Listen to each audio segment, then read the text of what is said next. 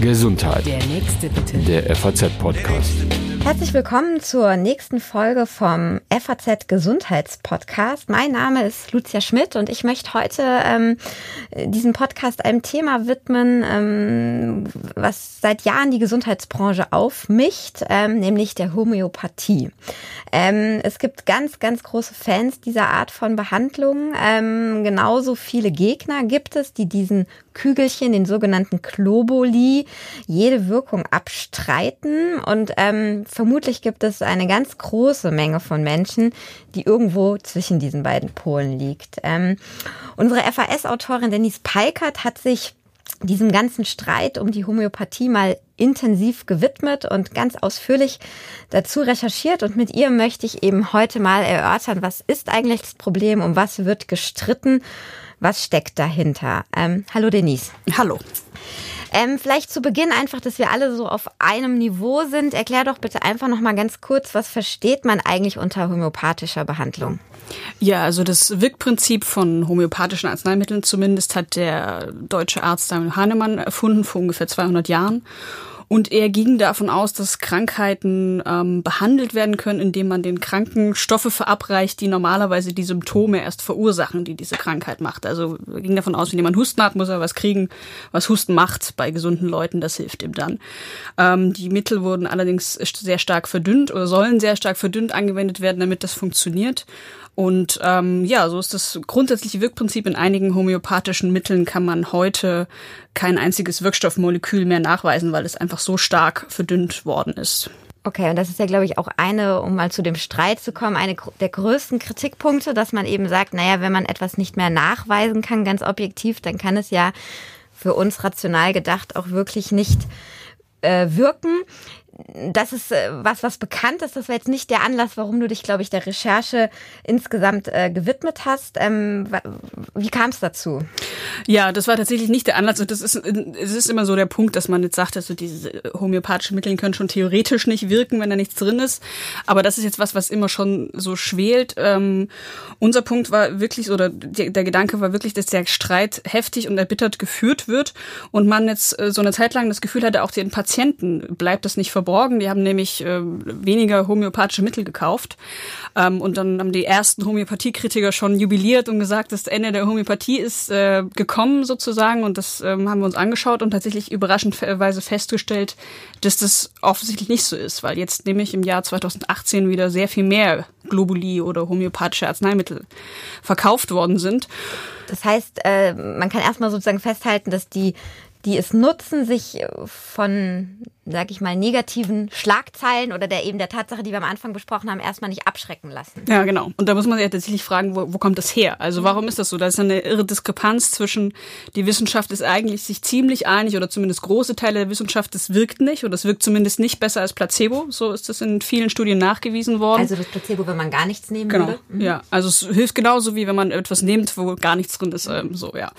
Ähm, genau, darüber ist man sich relativ einig in der Wissenschaft und trotzdem kommt das zumindest bei den Deutschen die ziemlich viel Globally kaufen, irgendwie nicht an. Also woran liegt das? Das haben wir uns so ein bisschen gefragt. Und ich habe mich das gefragt und versucht, das rauszufinden und auch mich diesem Streit nochmal zu widmen, der jetzt zuletzt dann doch nochmal viel heftiger geworden ist, als es äh, zuvor gewesen ist, ja. Und welche Antworten hast du darauf gefunden? Ist es die Irrationalität des Kranken oder? Vielleicht die Irrationalität des Deutschen möglicherweise oder der Deutschen.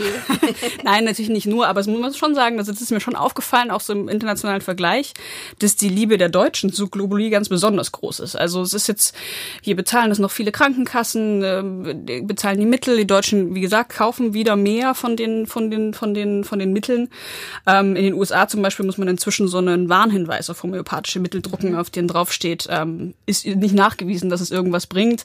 Und auch in Großbritannien ist es da aus der, ja, dürfen Krankenkassen das nicht mehr erstatten und so. Dass die, das ist schon eine spezielle deutsche Geschichte sozusagen. Das war das eine, was mich jetzt, ja, was mir aufgefallen ist oder was mich überrascht hat. Und ähm, die zweite Erkenntnis war, wie gesagt, dass dieser Kampf um Homöopathie gerade wirklich auch sehr heftig geführt wird. Also es gibt da zwei Gruppen, sind halt einmal die, die es gut finden und einmal die, oder die, die sagen, es wirkt und die, die sagen, es wirkt nicht. Das sind meistens Mediziner auf beiden Seiten ähm, aber auch engagierte Patienten jetzt auf der einen, sozusagen auf der Befürworterseite. Und ähm, es ist jetzt oft so in der Medizin, dass es zu bestimmten Therapien oder Studien irgendwie zwei Meinungen gibt, aber hier ist das schon ein heftiger Clash, mhm. so dass da auch persönliche Angriffe im Mittelpunkt stehen und nicht so sehr die Sachfrage.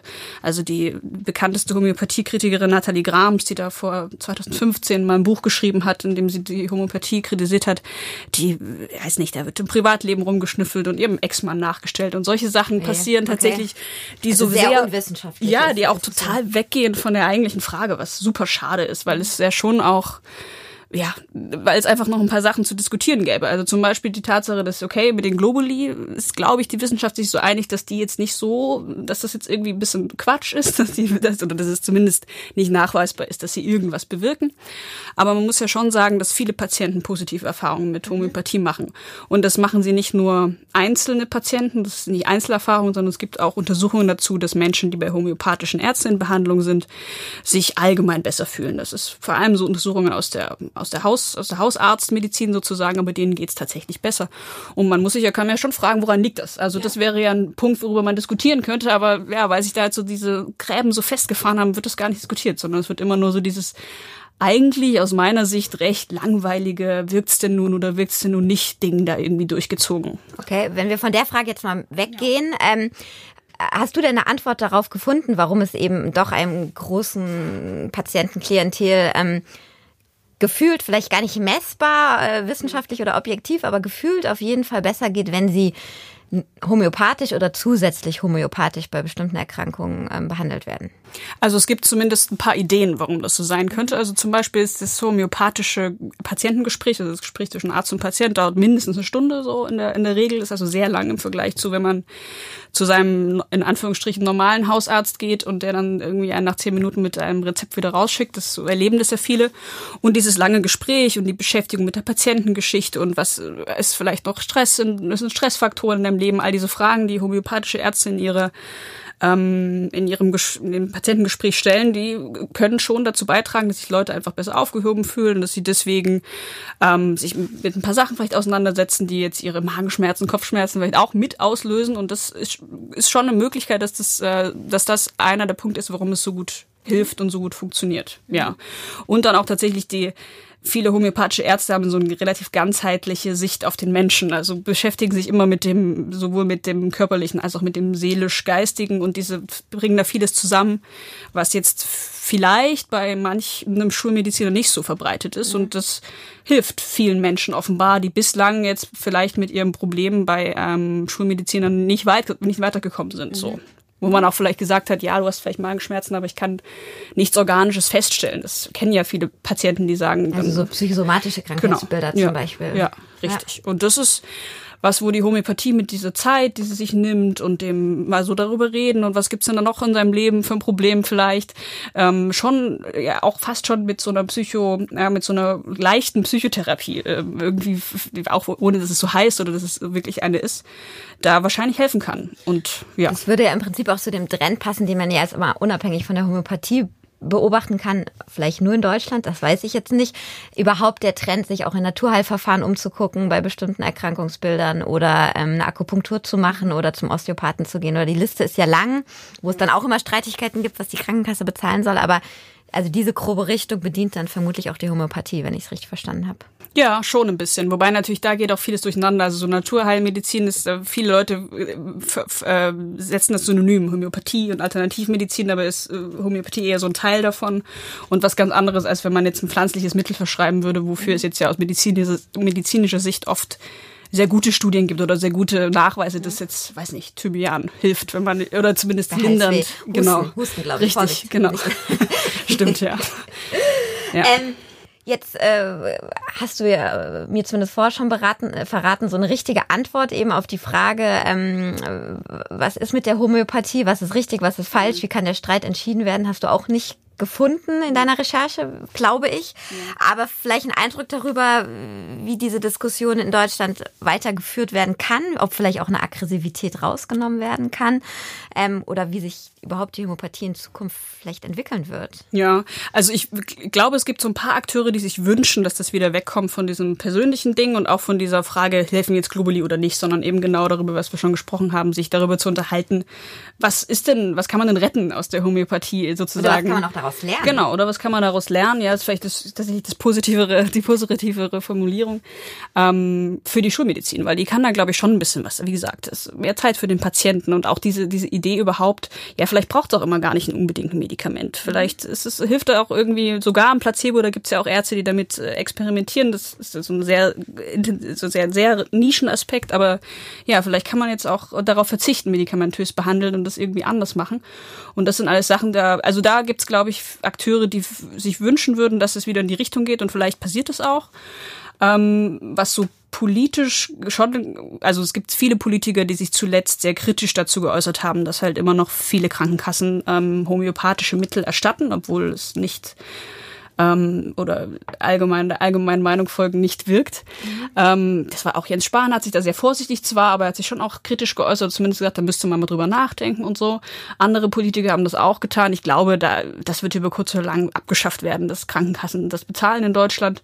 Ähm, ja, also sozusagen auf dieser Ebene wird es da schon eine Entscheidung geben, was die Globuli betrifft. Aber das ist halt immer noch, es muss die Homöopathie ja nicht tot sein oder so. Mhm. Oder, ja. Ich glaube, es ist ja sogar so, dass ähm, auch jetzt schon ähm, die meisten Packungen die sozusagen, die über den Ladentisch gehen, gar nicht aufgrund eines Rezeptes, ähm, was von der Krankenkasse dann bezahlt wird, passiert, sondern die Leute gehen einfach in die Apotheke ähm, und sagen, sie wollen das mit ja. aus eigener Tasche, oder? Ja, genau. Das ist tatsächlich so. Es sind 36 Millionen Packungen, die jetzt bis August ähm, äh, 2018 verkauft worden sind, ungefähr in Deutschland. Und davon sind ähm, der Großteil, ungefähr 30, 31 Millionen, sind ähm, äh, nicht auf Rezept verkauft worden, sondern sind die Leute einfach hingegangen und haben gesagt, ich weiß nicht, ich habe Schnupfen, Kopfschmerzen, hätte gerne Arnika D12 und haben es selbst bezahlt. Ja. Okay. Ja. Also das heißt, die politische Sache ist eine Entscheidung zwar, die vielleicht dann äh, die Gemüter insofern beruhigt, dass man nicht auch noch solidarisch Geld dafür zahlt, aber ähm, die wird vermutlich die Homöopathie jetzt nicht äh, tot machen, weil eben keiner mehr es kauft.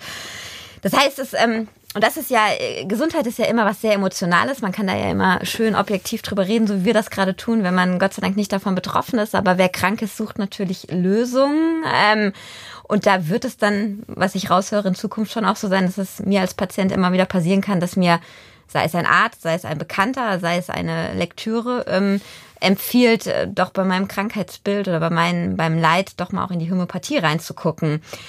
Ähm, vielleicht aus deiner Erfahrung jetzt und deinen vielen Gesprächen, die du zugeführt hast, ähm, sollte ich dann jetzt einfach immer direkt sagen, nein, auf gar keinen Fall? Oder wie kann ich eben mit so einem Angebot, was mir vielleicht doch auch erstmal Hoffnung macht, umgehen? Ähm, ja, also ich, das ist schon so, dass man, das hört man ja häufiger mal, gerade wenn man irgendwie was hat, weiß nicht, immer wieder eine Erkältung oder so, und dann sagt ein Freund hier, ich habe da den und den, den Homöopathen ausprobiert, wäre das nicht vielleicht was für dich?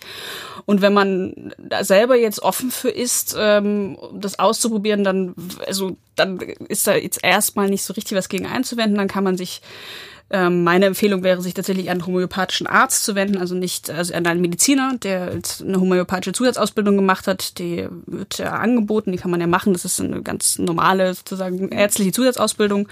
Ähm, steht auch äh, bei jedem dann auf dem Praxisschild Arzt mit äh, homöopathischer Weiterbildung oder homöopathischer Arzt, ähm, sowas in dieser Richtung. Mhm. Das sind dann Mediziner auch, die die dann auch tatsächlich erkennen, wenn man zu denen hingeht äh, und man ist schwerkrank, dass es vielleicht nicht weitergeht mit der Homöopathie. Also so ein mhm. guter Homöopath und das ist tatsächlich, glaube ich, das Wichtigste, dass man, ähm, wenn man es ausprobieren möchte, dann nicht die, den, den Schritt oder die, die Grenze überschreitet, wo es ähm, gefährlich für einen selbst wird, wenn man vielleicht eine schwere Krankheit hat und eine schwere chronische Krankheit, bei der Schulmedizin unbedingt sozusagen hinzugezogen werden muss. Auch vielleicht mit den Nebenwirkungen, die eine solche Therapie ja. mit sich bringt. Genau. Ja.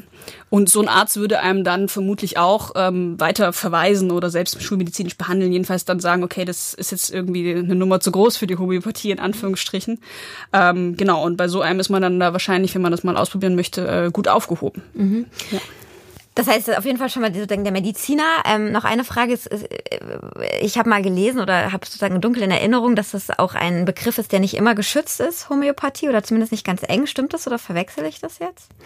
Ähm, naja, also man kann das einfach anbieten. Also man kann jetzt auch als Heilpraktiker oder als wer auch immer das sozusagen anbieten. Also eine homöopathische Behandlung, das stimmt schon, ja. Aber okay. es gibt jetzt schon homöopathische Ärzte und das sind dann auch Mediziner und ähm, genau, die, die die hatten eine medizinische Ausbildung und haben dann noch eine Zusatzausbildung gemacht, die auch von dem, die auch von der Ärztekammer sozusagen, ich weiß gar nicht, wie der richtige Begriff ist, lizenziert ist oder zumindest von denen angeboten wird. Das wurde auch dieses Jahr ausgeweitet. Also man muss jetzt mehr Stunden ableisten sozusagen als Mediziner, wenn man diese Ausbildung macht, ähm, diese Zusatzausbildung war auch hoch umstritten, ob das jetzt eine gute Idee ist, aber anyway, unterm Strich steht, diese Ausbildung gibt es weiterhin und sie ist sogar noch ausgebaut worden, was die Stundenanteile anbelangt. Und da ist es sozusagen, das ist jetzt was, wo man, also die Zusatzausbildung kann man nicht erwerben, ohne das, tatsächlich okay. diese Ausbildung gemacht zu okay. haben. Ja.